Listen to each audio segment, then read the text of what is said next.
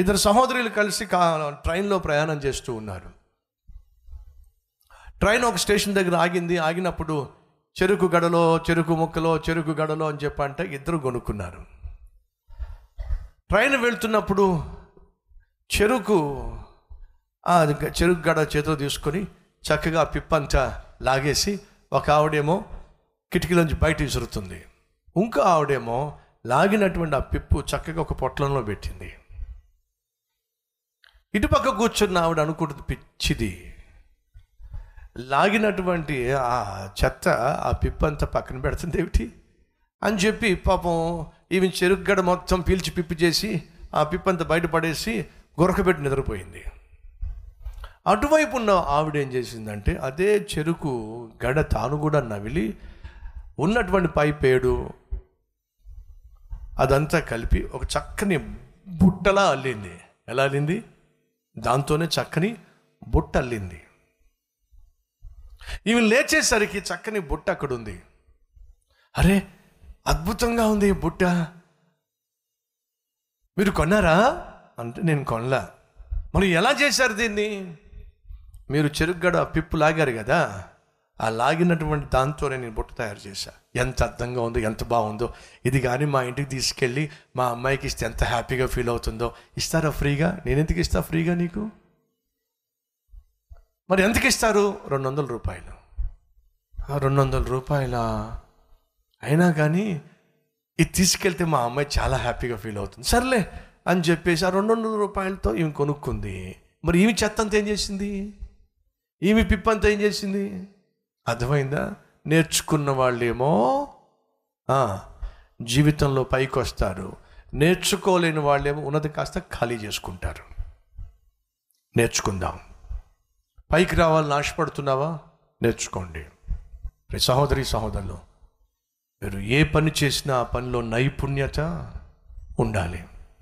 నైపుణ్యత లేకపోయినట్లయితే నువ్వు నిన్ను ఉద్యోగానికి అది కూడా ఉంచుతానండి. ఆ మాట సామెతల గ్రంథము,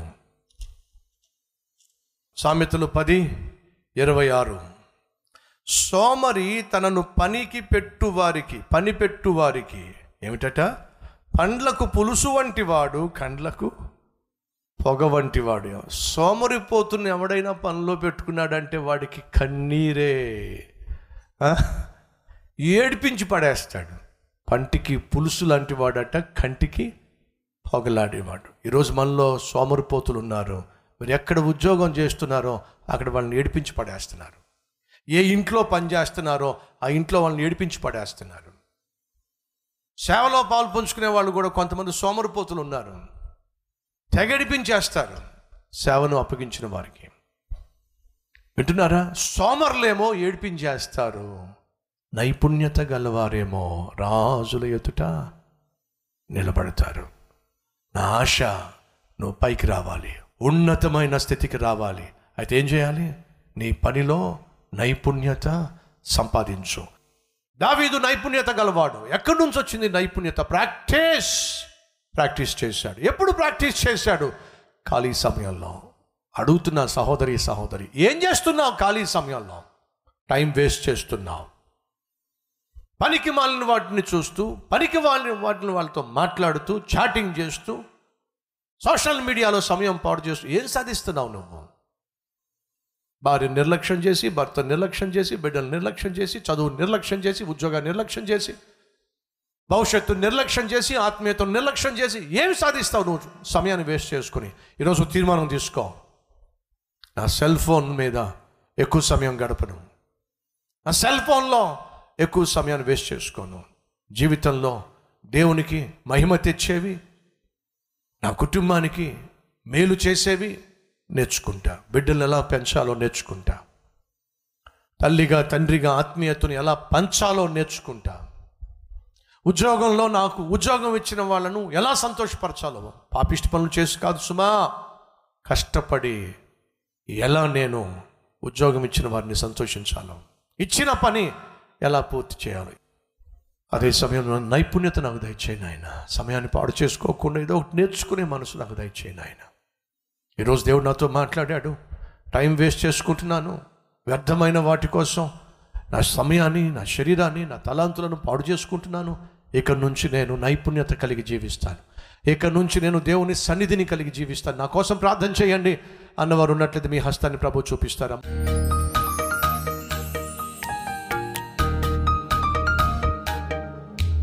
మహాపరిశుద్ధుడు అయిన ప్రేమ కలిగిన తండ్రి, నీ సన్నిధిని పోగొట్టుకున్నాడు సంసోను, నీ సన్నిధిని పోగొట్టుకున్నాడు సౌలు, నీ సన్నిధిని పోగొట్టుకున్నాడు సొలొమోను. ఈ ముగ్గురు కూడా నీ చేత శిక్షించబడ్డారు. నైపుణ్యత కలిగిన వారిని చూసారా? అతడు రాజుల ఎదుట నిలబడతాడు. నాయనా, అనేక మంది యవ్వన బిడ్డలు రాజుల ఎదుట నిలబడేటటువంటి నైపుణ్యతను దయచేయండి. వారి చదువులో నైపుణ్యతనివ్వండి, ఉద్యోగం చేసే విషయంలో నైపుణ్యతనివ్వండి, జ్ఞానమును సంపాదించే విషయంలో నైపుణ్యతనివ్వండి, అలాగే కుటుంబమును కట్టుకునే విషయంలో నైపుణ్యతను దయచేయండి. బిడ్డలను ప్రభు ఆత్మీయతతో పెంచేటటువంటి విషయంలో నైపుణ్యతను దయచేయండి. అయ్యా, నైపుణ్యత గలవాడు నేర్చుకొనువాడు, నేర్చుకునే మనస్తత్వం మాకు దయచేయండి. ఈరోజు విత్తబడిన వాక్యాన్ని మా జీవితంలో, నా జీవితంలో ఫలింప చేయమని యేసునామం పేరట వేడుకుంటున్నాం తండ్రి. ఆమెన్.